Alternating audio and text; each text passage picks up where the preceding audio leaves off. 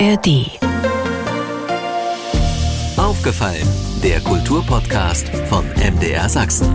Diesen Podcast bekommen Sie jeden Montag ab 17 Uhr in der App der ARD Audiothek und natürlich überall, wo es Podcasts gibt. Liebe, Neid, Intrige, Rachsucht, all das hat die Sommertheaterpremiere Malfi des Gerhard Hauptmann Theaters Görlitz-Zittau ab Sonnabend zu bieten. Im ungewöhnlichen Zusammenspiel von Tanz, Schauspiel, Musik und bildender Kunst entsteht im alten, maroden Görlitzer Güterbahnhof ein Theaterspektakel im wahrsten Sinne des Wortes, das alle Sinne der Zuschauerinnen und Zuschauer ansprechen will, eine Abenteuerreise voller Musik, Tanz, Spiel, und süße Aprikosen. Ich bin Andreas Berger und rede im Podcast über sächsische Kultur von A wie aufgefallen ist uns bis Z wie zuhören, was andere denken. Ich weiß gar nicht, ich gehe jetzt glaube ich schon wirklich gut 40 Jahre ins Theater zu einer Vorstellung in Güterbahnhof bin ich ehrlich gesagt noch nie gegangen, wobei ich mich auch immer noch erinnern kann, Wolfgang Engel hat mal seinerzeit in Leipzig den Wallenstein auch an ganz unterschiedlichen Orten inszeniert, unter anderem auch am Völkerschlachtdenkmal. Aber wie gesagt, in einem Güterbahnhof bin ich noch nie gewesen, wie jetzt in Görlitz und ich bin verabredet mit dem Intendanten, der das Ganze nicht nur als Intendant zu verantworten hat, sondern auch auch der Regisseur ist.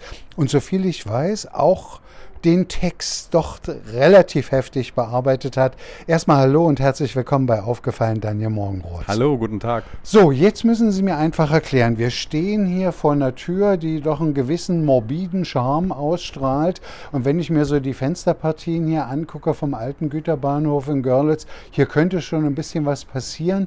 Wie ist es zu der Idee gekommen, den alten Güterbahnhof zur Theaterbühne zu machen? Also das war so ein kongenialer Moment, wo wir wir uns mit der Waldorfschule, die hier hinten im Anschluss das Gebäude hat, verabredet hatten. Und die hatten diese leerstehende Halle. Und ich wollte längst immersives Theater machen. Und dann haben wir gesagt, das passt hervorragend. Und es passt hervorragend zu Malfi, weil der Bahnhof hat diesen Charme, dass er von außen wahnsinnig kaputt und runtergerockt aussieht und es geht ja um eine Herzogendynastie im Verfall. Und dann haben wir den genommen und diese Herzogendynastie in die Zeit des Bahnhofs versetzt. Das ist eine Stahlbaronendynastie bei uns, die Malfi Eisenbahn AG.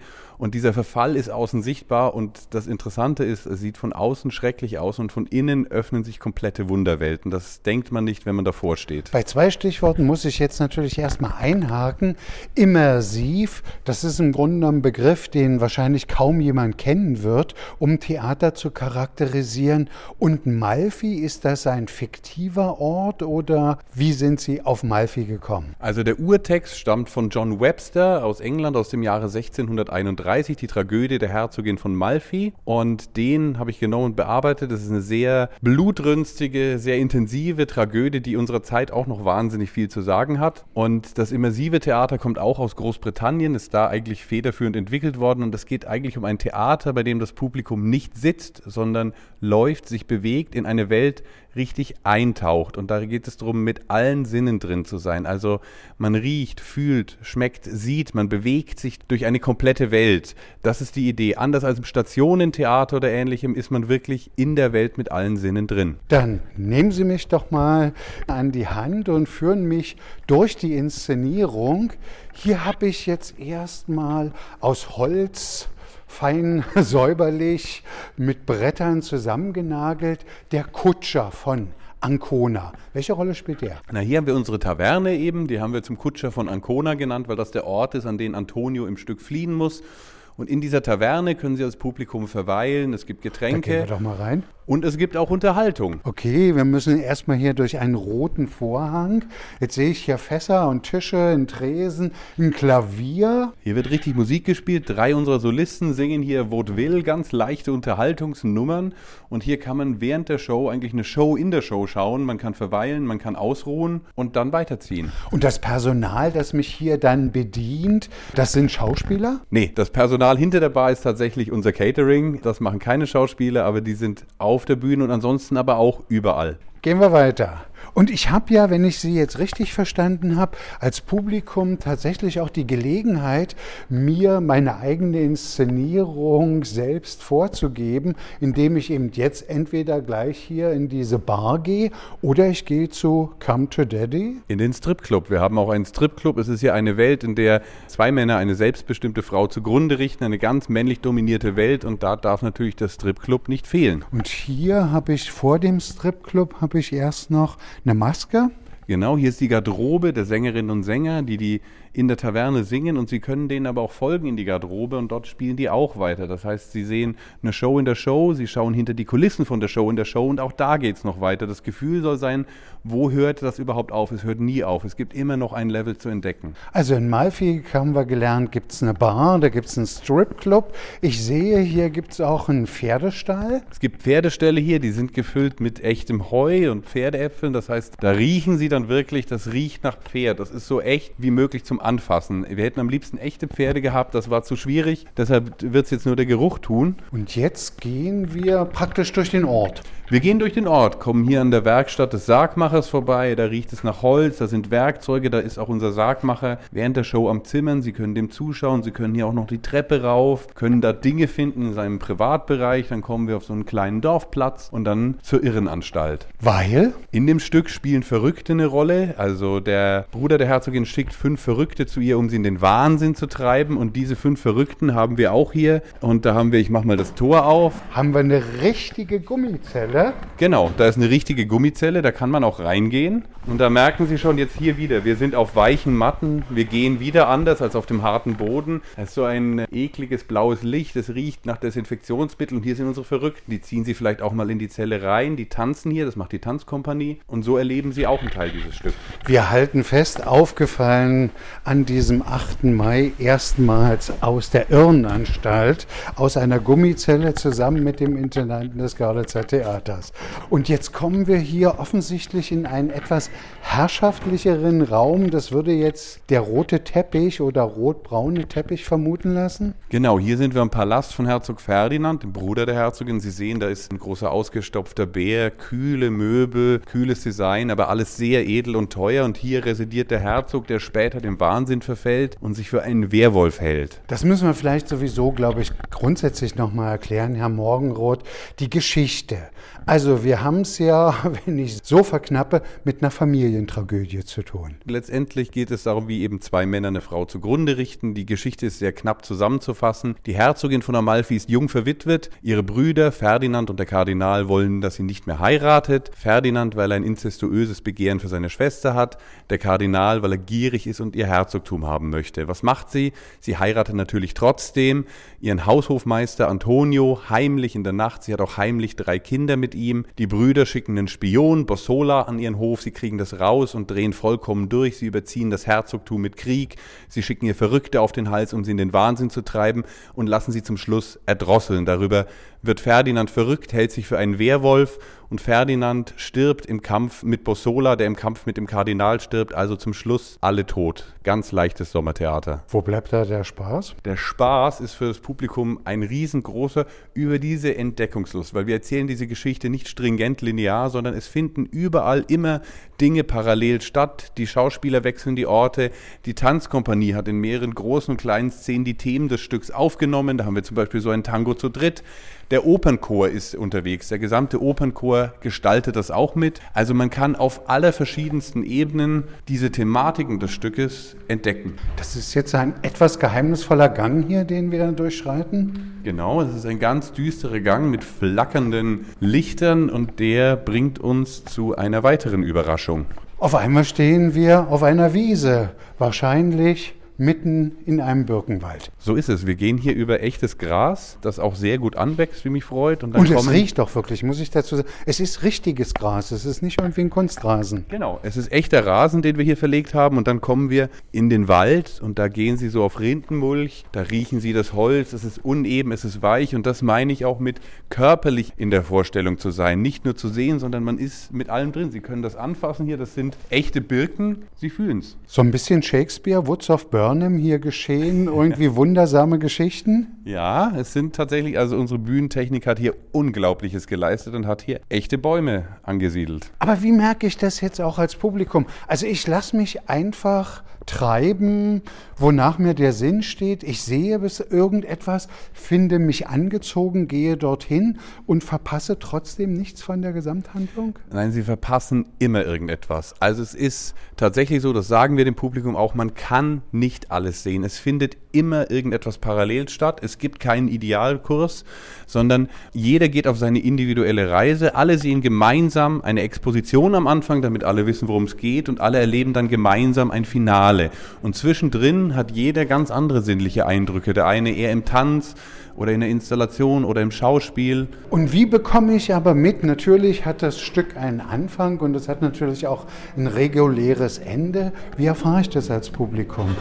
Also Sie bekommen das am Ende auditiv eigentlich mit. Wenn das Finale beginnt, dann hören Sie das und auch unser Einlasspersonal wird Ihnen dezent den Weg zum Finale weisen. Also das können Sie nicht verpassen. Hier ist gerade die Tanzkompanie am Proben noch und wir gehen jetzt hier durch das Kopfgebäude. Das ist ein Bürogebäude um 1900. Das haben wir auch wieder so eingerichtet. Da sehen ein riesiges Sie Reißbrett. Genau, mit Eisenbahnkonstruktionszeichnungen. Sie haben Schreibmaschinen, Stempel, alte Dokumente. Da ist ein Panzerschrank, wo Sie Geld und Gold finden können. Und hier können Sie als Zuschauer auch alles entdecken, anfassen. Es ist nichts verboten. Die, die Spielerinnen und Spieler sind mitten unter Ihnen und Sie können diese Welt eben durchwandern und sinnlich entdecken. Und irgendwann ertönt dann für alle wahrnehmbar ja, ein Signal, dass jetzt das Finale eingeleitet wird. Ich möchte da noch nicht zu viel verraten, aber wenn das Finale eingeleitet wird, das wird sehr bombastisch. Da müssen wir jetzt mal zum Palast der Herzogin gehen.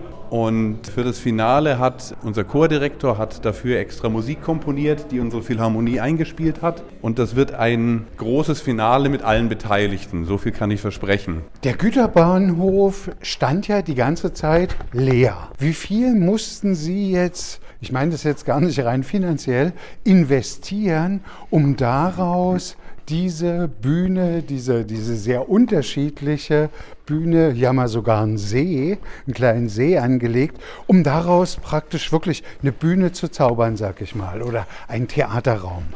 Zunächst mal, das ganze Projekt ist wahnsinnig kosteneffizient, weil Sie sehen auch, wir recyceln hier ganz viele alte Bühnenbilder, also auch sehr nachhaltig, aber so ein Projekt kann man nicht paar Ordre dem Mufti durchdrücken. Da braucht es ein motiviertes Team, das das versteht und das dahinter steht. Und wir haben tatsächlich einen Bühnenmeister und fünf Techniker, die sich das hier gegriffen haben vor fünfeinhalb Monaten und im Prinzip zu sechst das hier alles gebaut haben. Also wir reden über 92.000 Senkkopfschrauben, die wir hier verbaut haben, über 3.000 Quadratmeter Gipskartonplatten, zweieinhalbtausend Quadratmeter OSB-Platten und jede Menge alte Bühnenbilder. Das ist eine irre Leistung und ich muss mittlerweile sagen, das Bühnenbild haben sich eigentlich der Bühnenbildner Damian Hitz und ich ausgedacht, aber es ist gleichberechtigt mittlerweile auch ein Teil der Technik, die hier immer wieder neue Räume geschaffen, Ideen geliefert hat. Also das geht nur mit so einem Wahnsinnsteam, das wirklich Leidenschaft in das Projekt legt. Jetzt sind wir, nehme ich mal an, im Gemach, im Raum der, der Herzogin.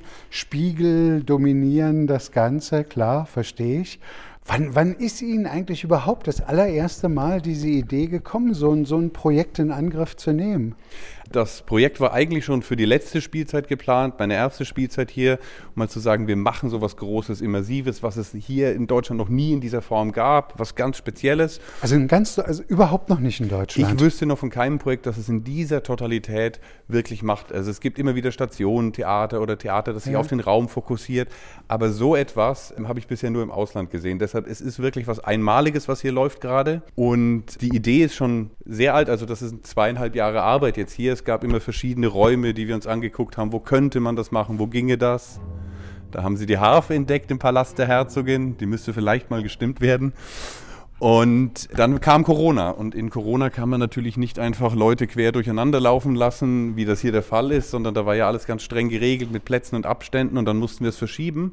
Und so ist es in dieses Jahr gerutscht. So, jetzt sind wir, glaube ich, einmal rundum, haben natürlich trotzdem noch nicht alles gesehen, sind aber wieder am Marktplatz von Malfi zurück. Wie lange dauert das Ganze ungefähr? Gut zwei Stunden, etwa zwei Stunden, zehn Minuten von Anfang bis Ende. Und die Leute können wie immer beim Sommertheater eine Stunde vorher kommen. Es gibt natürlich was zu essen, was zu trinken, denn es ist ja Sommertheater. Es ist ja, auch wenn die Materie schwer ist, trotzdem ein, ein heiterer, sinnlicher Abend. Wie häufig spielen Sie das? Wir spielen das 20 Mal bis 23. Juli jetzt. Sie haben vorhin mal gesagt, gut zwei Stunden dauert ungefähr die Inszenierung. Kann ich das überhaupt als Besucherin, als Besucher in zwei Stunden alles erfassen, was Sie hier an Details, an Kleinigkeiten, an Überraschungen inszeniert haben? Ich hoffe nein. Ich hoffe, dass wir so viel locken und so viel drin haben und so viel Details bringen, dass Sie es nicht alles sehen können. Man kann wirklich nicht alle Szenen sehen, weil die immer auch parallel stattfinden. Tanz und auch Schauspiel findet parallel statt. Deshalb, aber man muss sich da keine Sorgen machen. Man soll sich wirklich treiben lassen vom Bauch. Wo zieht es mich gerade hin? Und nicht reflektieren, wo müsste ich gerade gehen, sondern einfach treiben lassen, weil haben Sie keine Angst, die Geschichte, das garantiere ich Ihnen, wird Ihnen erzählt werden, die Themen werden Ihnen präsent Durch eine sein. Erzählerin. Durch eine Erzählerin. Wir haben diesen Anfang und das Finale gemeinsam und die Geschichte werden Sie haben, das ist versprochen. Und ansonsten lohnt sich die Show aber auch tatsächlich zum Wiederkommen und das nochmal erleben und vielleicht einen anderen Weg zu nehmen und das anders zu erfahren.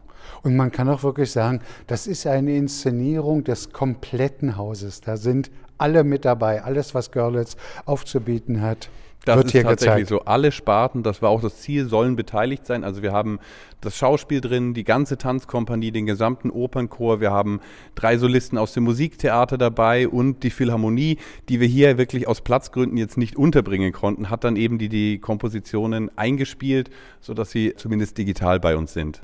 Ich kann mir vorstellen, da haben alle gesagt, herrlich, hier können wir unserem Affen so richtig Zucker geben. Also einige waren direkt begeistert und bei anderen war es, glaube ich, einfach schwer zu verstehen, was wir vorhaben. Also normalerweise ist man ja als Bühnenkünstlerin oder Künstler sehr, ich stehe da in der Gasse, da ist mein Stichwort, da gehe ich auf und das hier funktioniert komplett anders. Das hier ist ein hochpräzises Uhrwerk, bei dem sich alle gegenseitig auf ihre Stichworte verlassen müssen und manchmal auch, wenn die Glocke klingt, passiert das, wenn der vorbeiläuft, muss ich dorthin. Es ist wirklich sehr präzise und das ist eine ganz andere Spielform. Und ich glaube, dass viele der Mitwirkenden das auch erst so in der vierten, fünften Probenwoche verstanden haben, wie es denn läuft. Und jetzt wird es immer klarer und jetzt wird es auch immer schöner und immer besser. Aber das ist natürlich eine Form, die kann man erklären, aber die muss man eigentlich sehen. Darum geht es ja. Und sie sind doch wetterunabhängig weitestgehend, weil es überdacht ist. Äh, Der Anfang ist zwar draußen, aber wenn wir den, der dauert so knapp 20 Minuten, überstanden haben, dann sind wir hier vollkommen im Trocknen bei jeder Witterung. Inwiefern ist das jetzt eben für Sie auch eine wunderbare Überbrückung eben der einfach tragischen Situation, dass Sie in Ihrem Haus nicht spielen können? Ja, da kommt uns das natürlich sehr zugute, dass dieses Projekt von Anfang an außerhalb geplant war und das heißt, das können wir jetzt so durchführen wie geplant, auch wenn das Haus noch nicht funktioniert. Insofern ist es ein Glück im Unglück, glaube ich, dass wir das so geplant hatten, sonst hätten wir uns da noch was anderes ausdenken müssen. Bis 23. Juli ist Malfi hier zu erleben und danach, was passiert dann? Wir haben auch danach Pläne für diesen Bahnhof. Es ist eine etwa 100 Meter lange, äh, gut 20 Meter breite Halle, die hier steht und ein Kopfgebäude. Und wir sind da in guter Partnerschaft mit der Waldorfschule, der dieses Areal gehört. Und wir brauchen jetzt ja irgendwann eine Ausweichspielstätte für unser großes Haus, für die Sanierung, die da ansteht. Und da ist dieser Bahnhof eigentlich ideal. Also wir planen, wir sind gerade in Gesprächen mit Architekten, hier das Dach um drei Meter anzuheben. Und dann kommt dort hinten eine Bühne rein, Platz fürs Orchester und eine Tribüne für etwa 400 Zuschauer, Garderobe, Toiletten etc. Und wir würden das so planen, dass wir jetzt schon sagen, wir nutzen das für zwei, drei Jahre, wie lange es eben dauert. Und danach wird die Halle in etwa mittig geteilt. Und diesen Teil, in dem wir jetzt stehen, den bekommt die Waldorfschule und kann da sich endlich eine Mehrzweckhalle, die sie lange brauchen, einrichten. Und den hinteren Teil behält das Theater, um den weiter zu nutzen als szenischen Probenraum und Orchesterprobenraum mit einer ordentlichen Lufthöhe, was uns im Moment wirklich fehlt. Und so ist auch hier die Idee, dass man da nicht nur eine Ausweichspielstätte hat, die temporär Geld verbrennt, sondern die wirklich nachhaltig die Bedingungen verbessert für das Theater in der Produktion, aber auch für die Waldorfschule. Also hier wollen wir eigentlich dieses ganze Areal beleben. Wir haben Anträge jetzt gestellt, wir versuchen dafür Mittel zu akquirieren, um dieses Industriedenkmal wieder zu beleben.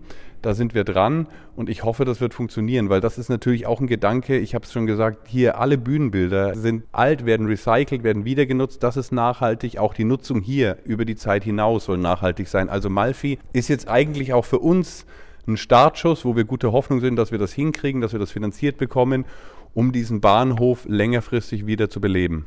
Und woher haben Sie jetzt das Geld bekommen, das alles in Angriff zu nehmen? Weil ich kann mich gut erinnern, bei unserem letzten Gespräch war Geld doch ein sehr heikles Thema. Geld ist auch weiterhin ein heikles Thema und die Finanzierung ist noch lange nicht ausgestanden, das ist klar. Aber nun können wir ja nicht sitzen und abwarten, bis das geklärt ist, sondern wir müssen immer damit rechnen, dass es morgen vorbei ist und so planen, als würde es 300 Jahre so weitergehen. Also wir schauen weiter optimistisch in die Zukunft und machen, wie ich finde, gute Pläne, wie sich das Haus entwickeln kann, aber das müssen wir ja machen und gute Hoffnung braucht man im Theater ja ohnehin immer.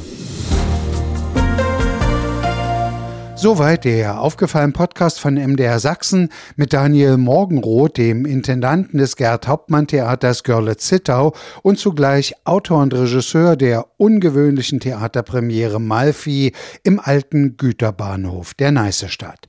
Heute gibt's sogar zwei Podcasts von uns. Der zweite ist der Schauspielerin Katrin Sass gewidmet, die gerade das neue Album Am Wasser herausgebracht hat. Vielleicht haben auch Sie eine Anregung, wem Sie im Podcast gerne einmal zuhören würden. Schreiben Sie an aufgefallen.mdr.de. Diesen Podcast bekommen Sie jeden Montag ab 17 Uhr in der App der ARD Audiothek und natürlich überall, wo es Podcasts gibt. Und nicht vergessen, hören Sie doch mal rein in den Krümelgeschichten Podcast von MDR Sachsen. Den finden Sie ebenfalls in der App der ARD Audiothek. Aufgefallen, ein Podcast von MDR Sachsen.